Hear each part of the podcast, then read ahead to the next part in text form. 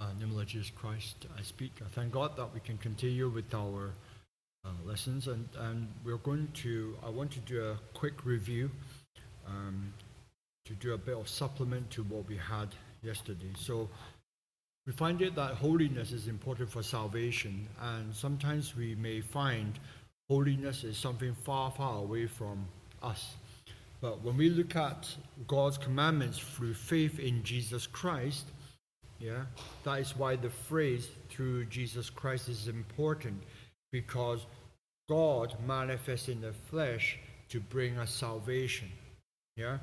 So therefore when God tells us when we read the Old Testament, yeah, that God tells us, yeah, that he is holy and we shall be holy, yeah, we must see it with faith as his gift to us.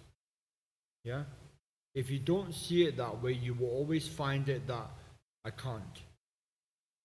When you say I can't, you don't believe. When you don't believe, you don't pursue. When you don't pursue, you don't let God work his salvation in you. That is the problem. Yeah? It's only when you humble yourself and says, "You know what? I really need this holiness. I want this gift. I want this love from you, Father. I want to be holy like you." Yeah? I hope I've captured that in, in, in that sense. Okay? So holiness is not a just a demand, but as a gift. Yeah? If we are willing to receive the gift of God, which is eternal life in Christ Jesus our Lord, then we also need to receive all of the gift. That gift is God's righteousness. The gift of righteousness needs to reign in life, in our life. Our life needs to let God's righteousness reign in our life through the one, Jesus Christ. So if you love Jesus very much, you need to let God move you into a position where you realize that He is King, He is doing His best for you, He wants to give you salvation. So therefore, you need to submit to Him in order for him to take charge over your life. He is your king. You let Jesus dictate what is right for you in his sight so that he can make you holy. Yeah? That is important. I tell you, as I says, we don't automatically sign over our life for Jesus to be our king. Yeah? I think one quick way to discover where our faith is is to realize we don't sign over our whole life for Jesus to be our king. It's almost like we use say it with our mouth, have this wishful thinking into my heart, but actually, you know what?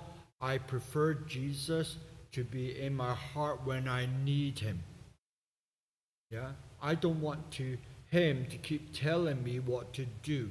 I don't want him to correct me. I don't want him to make me what I don't want to be. Yeah?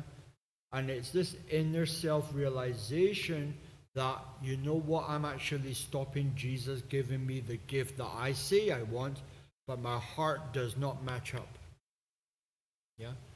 So it is important that we strip away all this inner self-deception and says, yeah, in front of people or even in my own mind, even in my prayer, I says, Lord, make me holy, but my mind and heart is not completely there. But the beautiful thing is when we are willing to admit and acknowledge, you know what, I've been lying to myself all this time, and you have been so patient, so I'm going to be super serious now. I'm going to bring myself under you. Please lead me. Take charge over my life. And if I am a little bit naughty, self deceptive, Lord, please can you hammer me with your word? Please can you knock some sense into me so that I can wake up to my self deception? I'm not used to having you to be my king. Now, if you acknowledge that, that is a very quicker way to enter into a serious relationship with, with our Lord. Okay? So when we continue, we realize that we need to present our members ourselves as slaves of God's righteousness. Yeah? So I'm going to write on the board and hopefully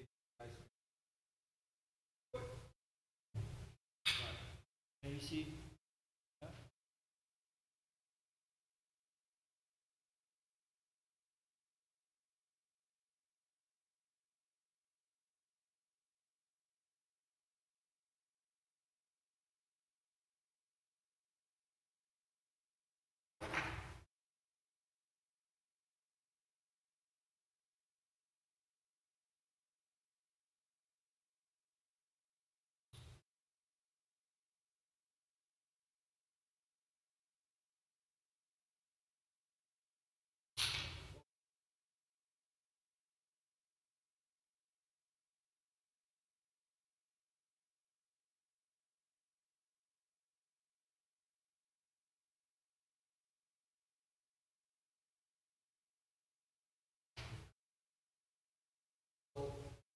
Up what is us, righteousness, holiness, eternal life. Now, as far as you know, what can you see? What can you actually see holiness? Can't, isn't it? Holiness? Can't. So like when you were like uh, baptized, when you were baptized, even if as a, as a Jewish person, you're baptized, did you see yourself black? Then out of the water, bright, white linen, shining bright. No, you didn't, right? But by faith, you knew, right, that darkness, then water baptism, and you became holy. True? So we've got a really good starting point. A really good. So after baptism, we see ourselves. We must see ourselves holy, right? Yeah? That's what you need. Now, difficulty is, what do we see after that? What do we see? You see you becoming more holy. Do you see that? You can't perceive. But what can you perceive? What can you perceive after you're baptized? See righteousness. Yeah? See Now this is how God brings us his holiness. This is how he does it. Okay? Right. So when God gives his law, it's his righteousness and then when we see it, we reflect upon our own righteousness, our own unholiness. Right? So how do we exchange our unholiness to get God's righteousness to become holy and eternal life? How do we do that? Yeah? Well, this is how we do it. Let me use the example that I've said over and over again. You just say in your sleep, right? It's Sabbath day. True. And I have to use this example so then you can right? But you have to use your own different examples in your own heart. So if I because the Bible says if you honor Sabbath day as a holy day, not a holiday, right? A holy day, right? So when I when I when when we say this, Sabbath day is a holy day, right? You need to regard Sabbath day as a holy day. So when you look at that, that is God saying this is what is right. It's presented before. Right? So now look at your heart and says, that the way I see the Sabbath?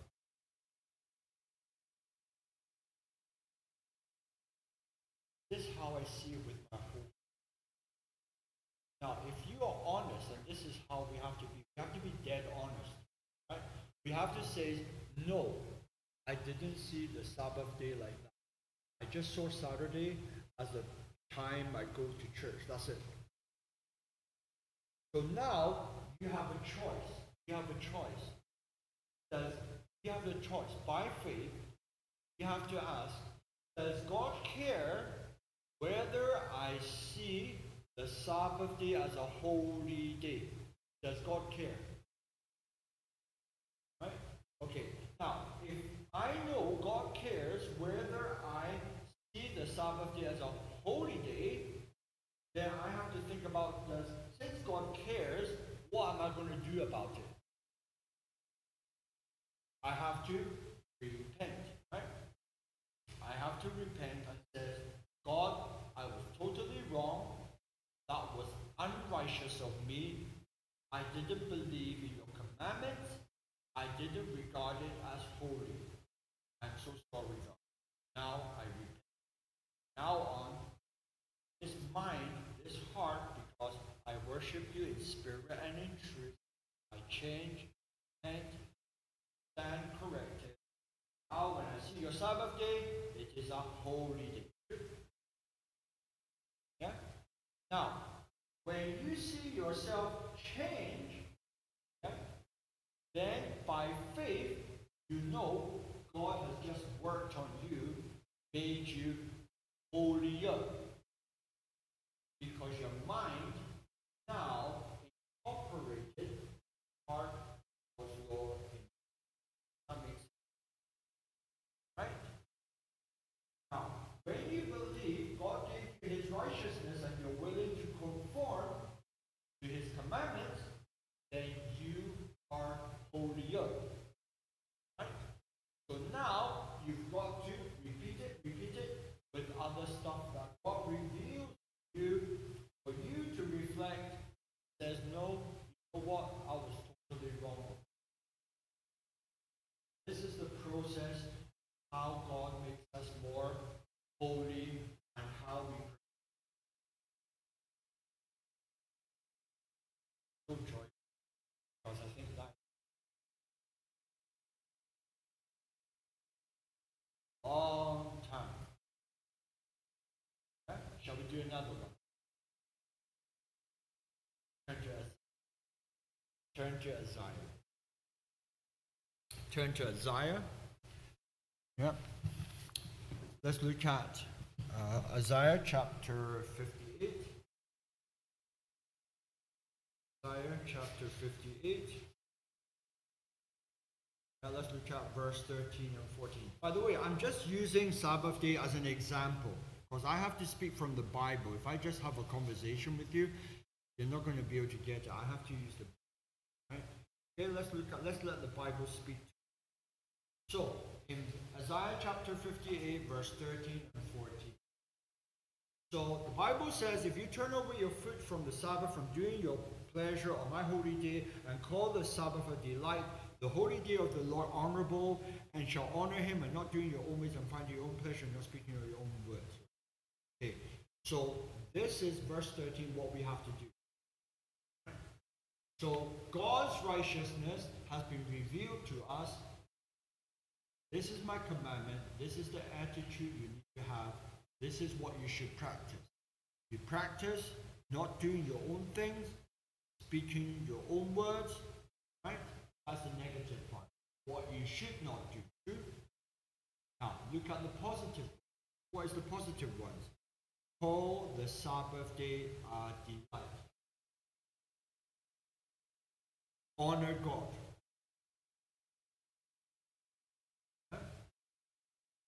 Can you see how the commandment tells us what is right?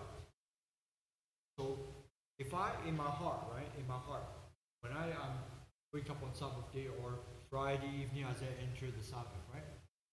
If I am not delighted something, I don't need someone to tell me, you know what, Urban, not willing to come to church, you're not happy. Yeah, I don't need people to tell me that because the commandment of God has already been revealed to me what I should be. When I'm not that, I am lacking in God's righteousness. Yeah? So then, because at the beginning you says, yeah, I don't delight in Sabbath day, I don't. Something's wrong, right? So when you're not doing the right thing, you need to look deeper and says, why is it I am not willing, I don't have this inclination to see the Sabbath day as a delight, right? So what you should find is you should root down and, and, and basically you should say, you should find out and says, you know what? I didn't look at the Sabbath day as part of salvation. I forgot that God saved me. That is why I can keep the Sabbath day. I didn't take seriously. God saved me. I didn't. Yeah? So therefore there are reasons why we don't delight in the Sabbath day. Right? And probably when we examine deeper, we will say, well, I don't know if I'm going to be saved. Yeah? Because when you don't know, when you don't have confidence you're going to be saved based upon what Jesus has then you're not going to be delighted to give up your time to do your own stuff. You're not going to be delighted. You're not going to be delighted to do holy stuff. You're not going to be delighted to change, to see God's commandments as, as, as good for you, transforming you. Yeah? So you got to you got to reach down. So I've given the example that if I see the Sabbath day and call the Sabbath day light, that is where I should be. So when I when I am not there, what should I do? I need to say, Holy Spirit, guide me into all truth let me see what is my subconscious. It's not a psychological thing, it's a spiritual thing. What is underneath in my heart? What is wrong with me? What is the mindset that is needs correcting? Why why am I not there? Right? Why don't I delight when you are giving me your holiness? Why am I not delighted to keep this up? Why do you know what I mean? Yeah? When you love me so much, why don't I love the way you are leading me? So you got to get to the root of it, and you can't do it by yourself. You can't. It's impossible. It's not say, "Oh, let me give me some headspace, and I'm going to figure it out." No, you can't do it by yourself. You can't. That is why the that is why Jesus gave us His Holy Spirit, so that He guides our heart and helps us see it, see the point of mentality. That makes sense. Yeah. Okay, let me use an example. Right. So do you know when you are proud, do you know you're proud? You don't. Do I mean? Do you know when you're sinning, do you realize you're sinning?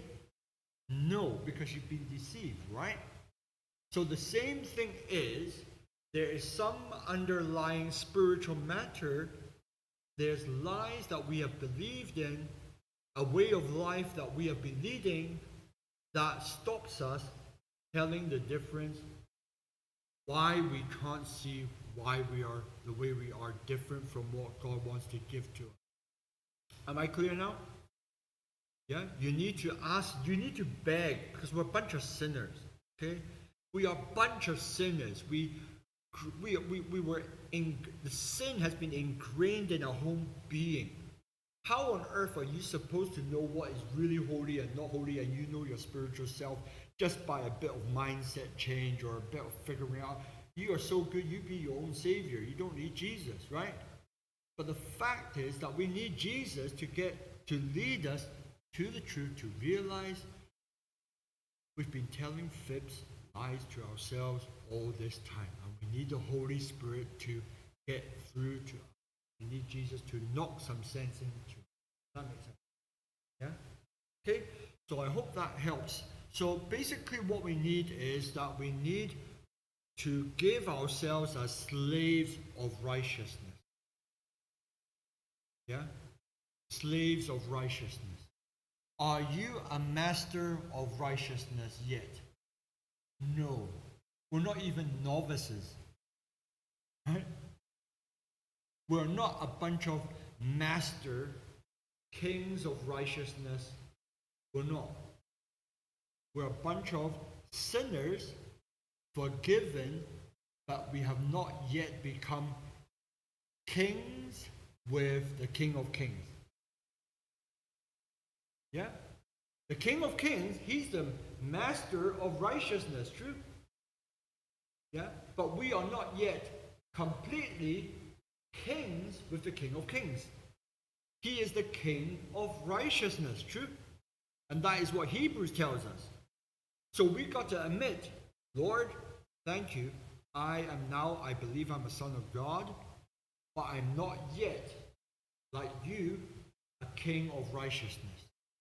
I'm not. I've got to learn. I've got to admit my mistakes. Yeah? You know when you look into First Kings, Second Kings, and you look at the history of the kings, right? You know? Remember, the Word of God is prophetic in nature, right? So those kings represent us, our flaws, our downfalls, our pride, why we can't get it, right? So when you look into the Old Testament in like uh, 2 Samuel chapter 7, you don't need to turn to it, right? Is that the spiritual structure is that God is king, right? God is king in heaven over over his pin, uh, kingdom, Israel, right? And then God said, right? Yeah, I will make your son king. True. I will be your father, and the son will be the king will be my son. True. Yeah. So that is the structure. So David was the example how to be the son under the King of Kings. Yeah? So therefore, when God is the King of Kings, he anointed David to be king over his kingdom. True? Right? So that is why, that is why Jesus came from this lineage. Yeah? This lineage. Okay? Now, after Jesus came from this lineage, which he is the the the the the, the, the what of Jesse? The root of Jesse, right? The root of Jesse, right? He comes from David, right? Jesus comes from David. So therefore, we are the descendants of, of Jesus, true? Because we put on Jesus. Right? But after we put on Jesus through baptism, we need to we need to put on Jesus to put on his righteousness so that we are together kings with the King of Kings. Does that make sense? Yeah? So that is how we will be able to discern whether we are truly belong to the Father. Yeah? Whether we truly belong to God or not. Whether we are willing to pursue for holiness like Jesus, like David, to be connected with, with God our Father. Is that clear? Yeah? But you have to be a slave of God, slave of God's righteousness. You have to decide is this what I really want? Now, if you do, then you go pursue it. That make clear? Yeah? Okay, so let's continue.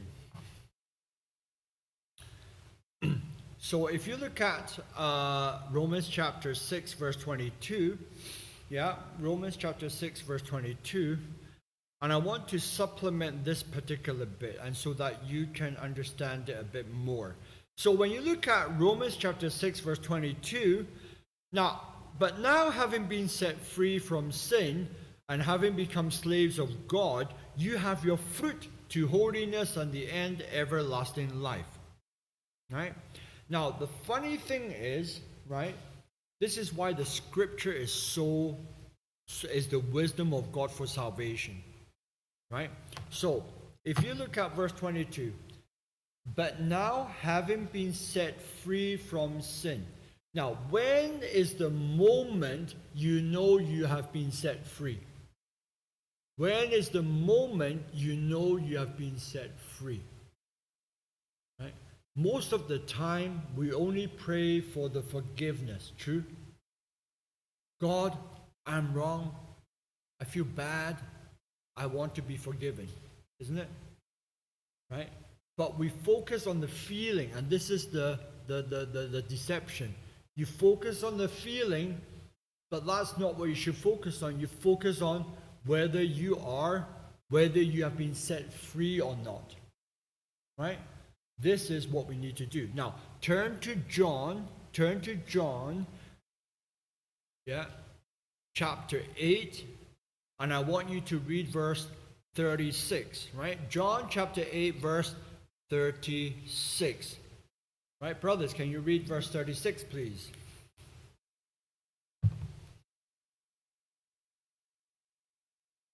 Brothers, one, two, three, go.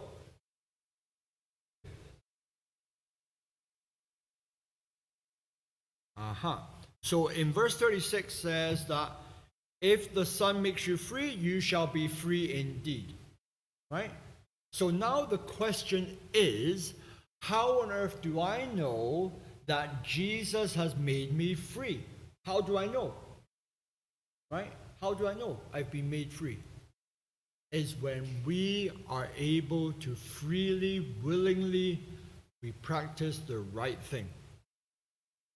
That is the only way whether you know you have been released from sin. If you don't practice the right thing, you will always do the wrong thing. You're still captured. You can't be holy yet. Is that okay? Yeah? So that means we need to pray, pray, pray, repent, repent, repent, repent, and wholeheartedly says, Lord, I need you to release me from this sin. I need you to release me from this sin. Okay, let's bring an example in to help us, right? Have you ever gone through the, the weakness of being envious or jealous? Have you? Yeah? Have you ever been controlled by anger that you can't let go of? We have, right? So it's not a simple matter of let's, let's, let's not get angry. It's not as simple as that, true? So therefore, it must be that this is a sin that I need Jesus to release me from. Right? But you can only be released from any sin to do the right thing when you really want it. When you have wanted, Jesus will not release you from that sin and give you his holiness. He won't do it because he will not be cheated. So you've got to mean business, just like Jesus means business and says that I want to give you my holiness. You have to say, Lord, I really want your holiness. I want to do the right thing. I want to get rid of this sin. I hate it. I'm tired of it. I'm weakened by it. I am so guilt ridden. I'm ashamed. I hate this, but I know this is not what you want to give to me. You want to give me peace. You want to give me your righteousness. You want to give me your holiness. Lord, I'm going to work so hard, but I'm relying on you to release me from this sin. Does that make sense? Okay? So let's turn to uh, uh, 1 Timothy chapter 6, right? 1 Timothy chapter 6. Let's look at verse 11. Right? 1 Timothy chapter 6, verse 11. Now, don't forget, the whole theme of this, uh, my lessons is to what? Grow. Grow in the, yeah. Now, so when you look at verse 11, what does it say? But you, O man of God, flee these things and pursue righteousness. Right?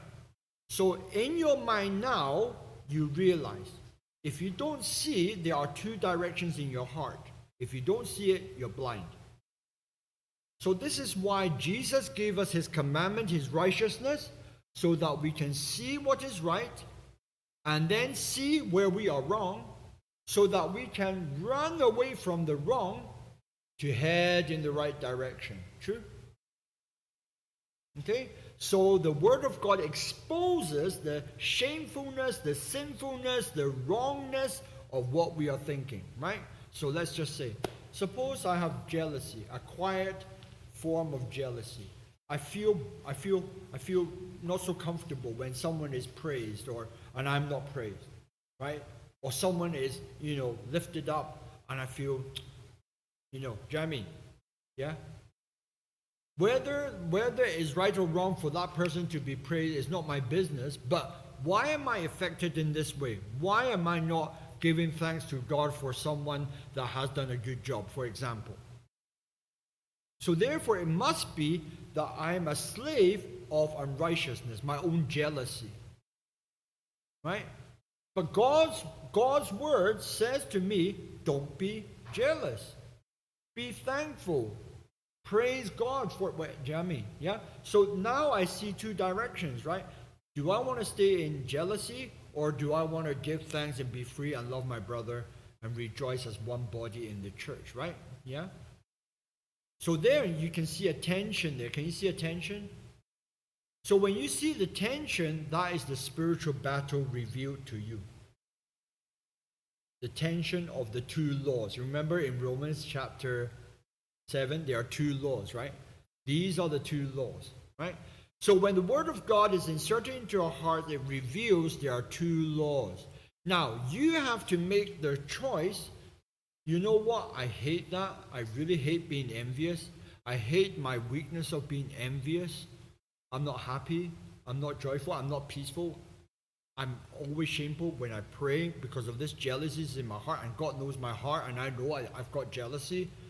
Yeah, this is horrible. I want to get rid of it, right? So what I do is I need to flee from envy, and then I need to pursue what is right. Yeah.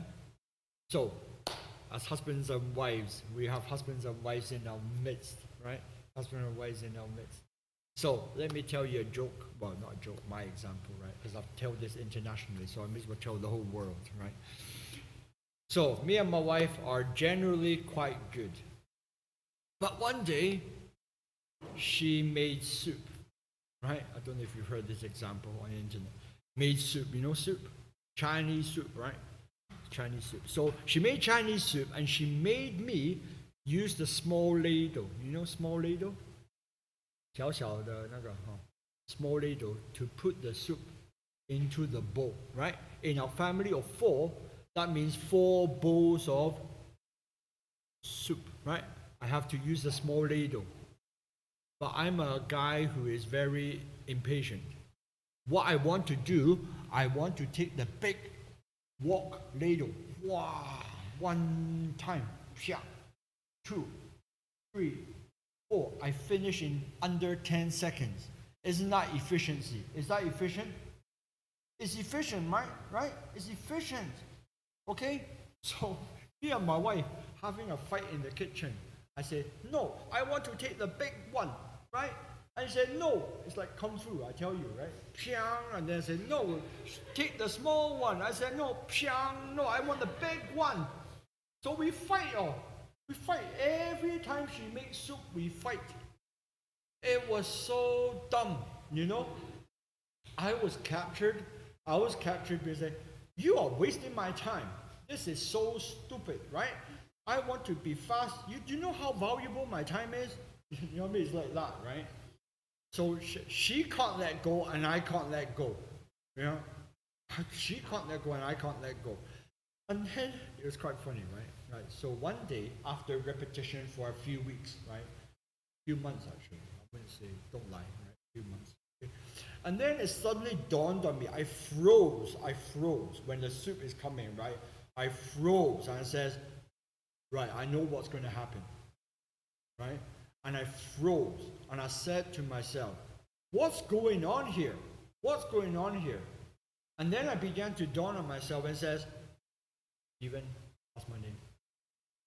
Do you will you die if you use the small spoon? Will you die? I said, I said to my I answered my own question. I said, No. Well, if you don't die, why don't you do it?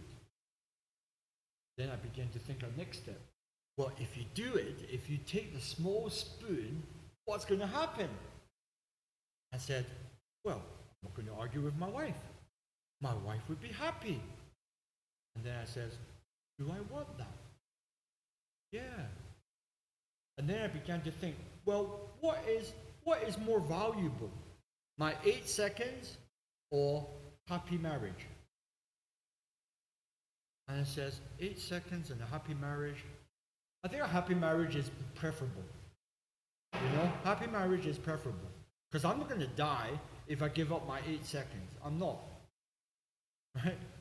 So I gave up my, and because I'm quite a cheeky chap, right? So basically, I, I did a slow motion. This is what I was like in the kitchen. I did a slow motion. I said, darling, look at me. And I, I literally did this. I went for the small spoon, picked it up and go, hey, small spoon, small spoon. Right? She laughed. My kids laughed. I laughed. Everyone laughed. And resolved. Does that make sense? Okay, I'm using that example to project into your mind, right? This is obviously a daily life example, but I don't want you to stay on the daily life example. That's not the purpose of my illustration. It wasn't, right? The antidote was not to give you a daily life example, but that helps, right? But it's to project, right? After I chose to do the right thing, did I have peace in my heart? I did. Everyone had peace, right? Let's turn to Isaiah chapter 32. Isaiah chapter 32.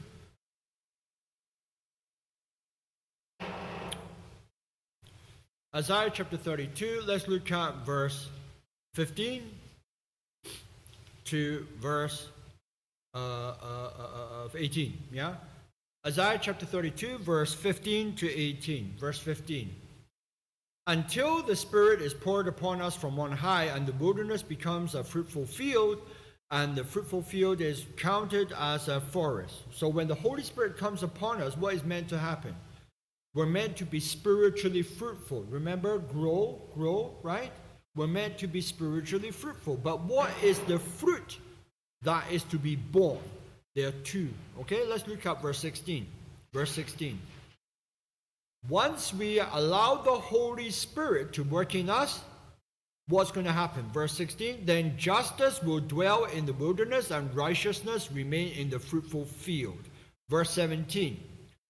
Yeah? What are the two things that will come about? First, the work, verse 17, the work of righteousness. You are going to be able to do the right thing. Yeah? Do the right thing. Okay, so when I talk about do the right thing, remember what I said? You can't see holiness, you can't see it. But what can you see? You can see the wrong thing that you were doing, and you can see the right thing that you are now doing. Right? So when you are doing the right thing, and you know this leads to holiness. When you're doing right, it leads to holiness. You can see your change from the wrong to the right. Clear? Now, once you have done from wrong to right, and you believe that is in your conscience, you're holier. God has just made you holier because you just abandoned your sinfulness, right? And now you're incorporated, put on Jesus' holiness. So therefore, what you see is what? Now, you see the right thing, but according to Isaiah chapter 32, verse 16, 17, 18, what else can you see once you do the right thing? What else can you see? What else can you see? Yeah? You can see peace. Uh-huh. You can see quietness and you can see assurance forever. Verse 18, you can have security before God. Does that make sense? Yeah? Now, you need to use scripture with scripture, right? Yeah? Isaiah chapter 32 is Old Testament, but it's prophecy. How does this work out in the New Testament in our lives, right? Let's turn to First John. First John. Yeah. First John. First John. First John chapter 3. verse 19. Okay? Verse 19 to 21. I want you to write these verse, three verses down. Okay? Verse 19 to 21. Is there a sandwich? Is this a sandwich? Is this a sandwich? Is there a sandwich? Do you notice there's a sandwich? Verse 19 to 21. Is there a sandwich? There's a sandwich. Sandwich is two pieces of bread. Inside is the meat. Right? That's why I call it sandwich. Now, if you look at verse 19, it says, By this we know we are of the truth and assure our hearts before Him. That's positive, right? Now, when you look at verse 20, for if our heart condemns us, right? If our heart condemns us, God is greater than our heart, and God knows all things. That's the negative part. Yeah?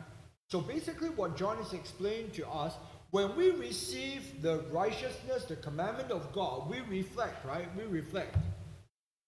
God, you know, I feel dead bad. That is your heart condemning. That's your heart condemning you. Okay? So when your heart condemns you after you receive the truth, you know how God sees this matter in your life. He will condemn you. If my own heart condemns me after I receive God's law, righteousness, and I, I, I, my conscience, my heart condemns me, right? So then I feel bad as that, you know what, God, you got me. Even my heart agrees with you, I'm totally wrong. Right? So what do we do? What do we do? What do we do after that? Well, let's go to verse 21. Let's go to verse 21. Because that is the other slice of the sandwich, right? So if you look at verse 21, what does it say? Be, sorry, verse 21. Beloved, if our heart does not condemn us, we have confidence towards God. Can you see the two slices of sandwich? Two slices of bread, right? Positive, positive, and then the negative, right? So hang on, hang on. How did I get from negative, verse 20, to verse 21, positive? How on earth did I get there? It's when I obeyed, sin, when I am doing right, and assure my heart. Oh, I'm, I'm totally released from my jealousy. Right? I'm totally released from my lust. I am totally released from this part of my pride. God's not going to condemn. Because my heart is not condemning me. I'm being honest with myself. The Holy Spirit is not going to condemn me. God is not going to condemn me. Jesus is holy. He made me right. He's made me And that is how we allow Jesus to make us holy, perfect for Him.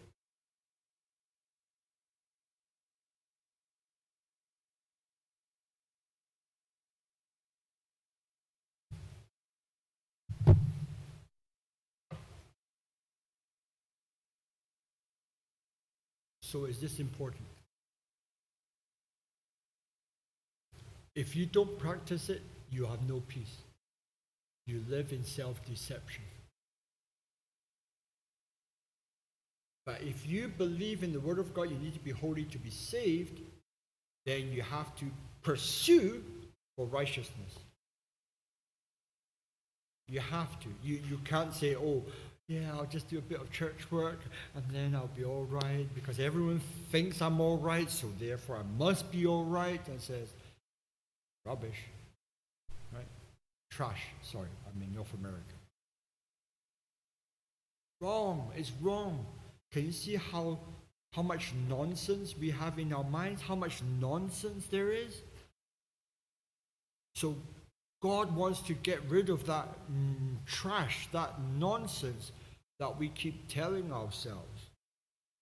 Right? And we need to give over for God to do that. So I've already said that we need to make ourselves a slave of God's righteousness, and we need to be converted as a child, right? Basically, we need to judge ourselves. We need to let God judge us, but we need to judge ourselves, right? So I use the example, right? If someone says, hey, you're, you're a little bit immature, when, when someone says we're immature, how do we feel when we were immature? We said, no, I'm not immature. You're just, yeah, right? But then you get to a point of maturity, you acknowledge your immaturity and says, you know what? Yeah, they were right. I, don't, I can't admit it, but you were right. I was immature, right? So therefore, when you repent and you change, then you can receive the right thing. Then you can grow. When you keep denying, denying, denying, you lose. You're stuck. Yeah? But I tell you, when you're willing, the Word of God tells us, when we're willing to do this, this is the path to bear fruit for holiness. Okay? Okay. So I did say that in John chapter 15, verse 7 to 8, yeah? John chapter 15. Oh, I forgot to share the screen. Oh, I'm so sorry. Online people, don't hate me, okay? Share screen. Ah. Technology. Right. So in John chapter 15, verse 7 to 8, this is why, this is why prayer is so important. Prayer is where salvation takes place. You don't like to pray, you're not serious about your salvation. If you believe prayer is for salvation, you can't say that I don't have enough time. I've got too many things on my mind. You're lying to yourself. Because you say, oh, I want to be saved, but I don't have time. What? Just doesn't make sense. Right? Do you know we always talk about put your money where your mouth is, right? Yeah? Put your money where your mouth is. If you say it's that, oh, some this business is going to be really good, really good, invest in it, invest in it, right? You keep telling other people to invest in it, but if you don't put, yeah, you, you keep telling people to invest in it, prayer is really good, but you don't actually put time into prayer, then you're just saying it's empty talk. And most of us, we are living like that, empty talk. So we need to repent, change, and says that you know what? Prayer is where salvation takes place. Right? I'll give you another thought. Right? Actually, uh, Preacher Tony mentioned this in the morning session. Did Jesus pray earnestly for the Father to save him from death? Did Jesus, when in his three years of ministry, did he pray a lot? Now you're saying, you're saying, right? Okay? So then let's see the difference, right? There's a difference. If Jesus being our Savior, he was sinless, he was sinless, he used valuable time, limited time, by the way, because he only had three, limited time, grabbed time to beg God, because he was the Son of God, beg God to save him from spiritual death, he prayed so hard, not just in the Garden of Gethsemane, but then how can we who are sinners, imperfect, we can spend life doing the minimum? How can that be possible? How can it be possible that we can do the minimum and then hope that God will save us? It's not possible. That is called your faith, not the faith that Jesus revealed to us. Now, imagine if we're parents, right? We're parents, we've got kids, right? And this is the, the faith that we pass on to our children. You know what? You can go into the kingdom of God, just, you know, get on with your life. You've got things to do. We're all very busy. If you have time, pray. If you don't have time, it's all right. God will have mercy on you. What a bunch of lies.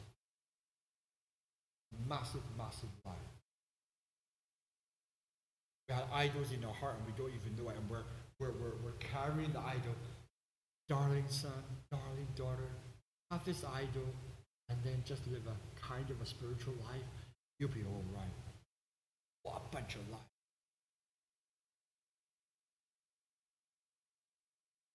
So therefore, what do we need to do? We need to incorporate salvation. Prayer is where salvation takes place. How do we know this? Look at John chapter 15, verse 7 and 8.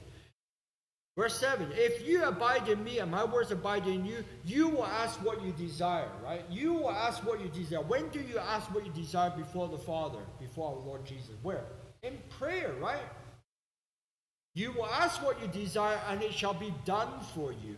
By this my Father is glorified that you bear much fruit, so you will be my disciples. That's how to be a disciple of Jesus. Why do you want to be a disciple of Jesus? Just go, you want to do things for God or you want to be saved? What kind of disciple do you want? Do you want to be saved first and then you want to serve? Which one do you want first? Now, if you want to be saved first, then why are you concentrating 80% of your time to prepare for church work and you only give 20% of your time to pray? Or even less than that sometimes. Yeah? Why? Why? Why? It's a telltale sign we have our priorities in the wrong place. Our heart is in the wrong place. But then you say, well, it was the church that chose me to do it. I didn't ask for it. Well, no, hang on. Didn't you know that Jesus laid his life for us and he is saving us? Did you not know that? So we got it wrong. We were meant to adjust and says, you know what? I want to be holy. I want to bear fruit of righteousness. Is that okay? Yeah? Stop blaming others. Stop blaming the church.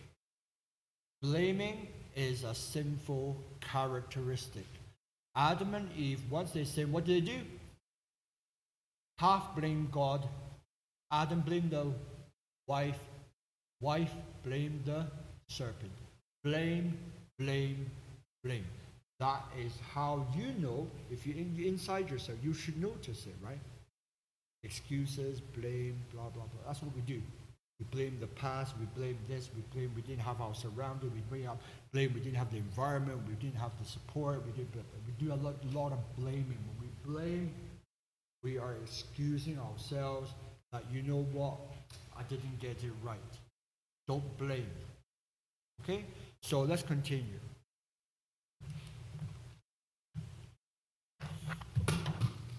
Oh, oh, sorry.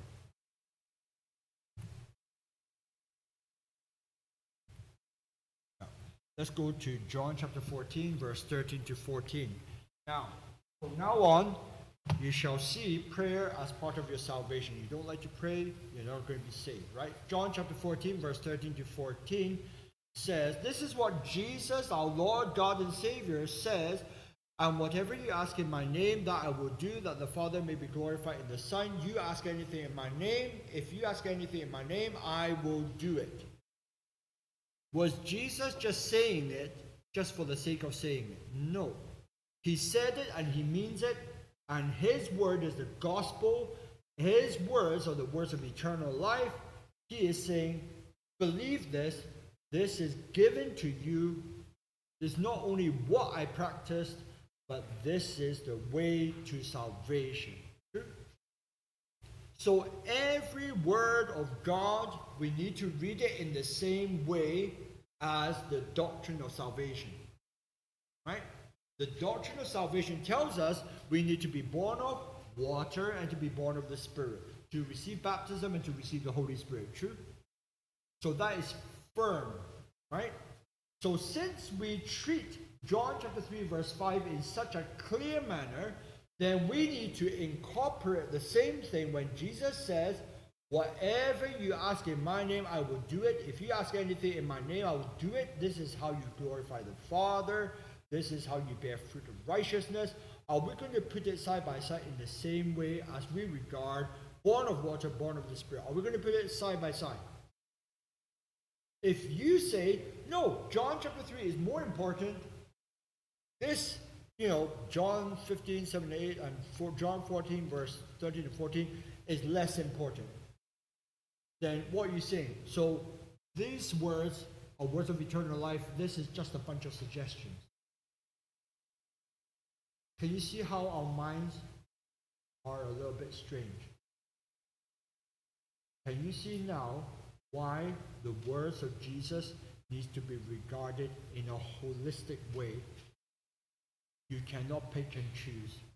Regard this as more important and regard that as not as important. Can you see where our sinful mind has got us wrong?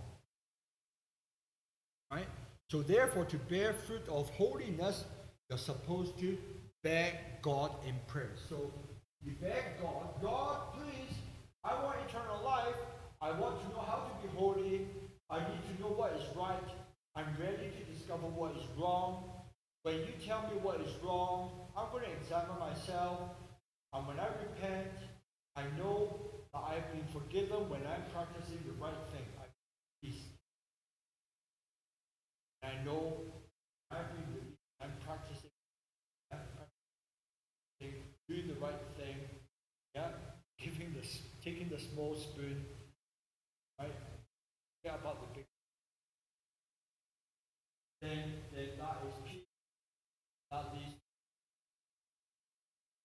So I'm going to give you a, a bit of a, a, a situation, right? The, the example of my soup spoon, soup spoon thing, right, is now if you think about it, right, I mean, we can laugh about it now, right? But was it unholy of me to behave like that towards my wife? Was it unholy? Was it unholy?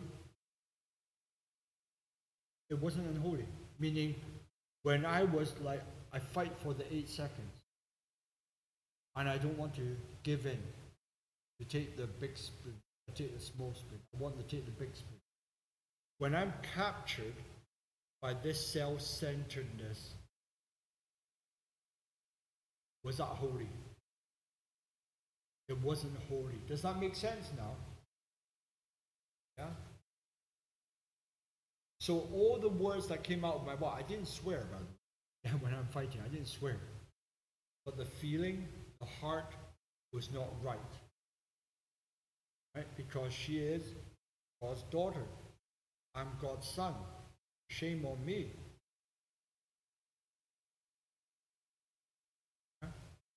So can you see how doing the right thing is not just have a blessed life, but a blessed life before God. We live a holy life. Yeah? Okay, thank God. Let's uh, have a silent prayer and take a break.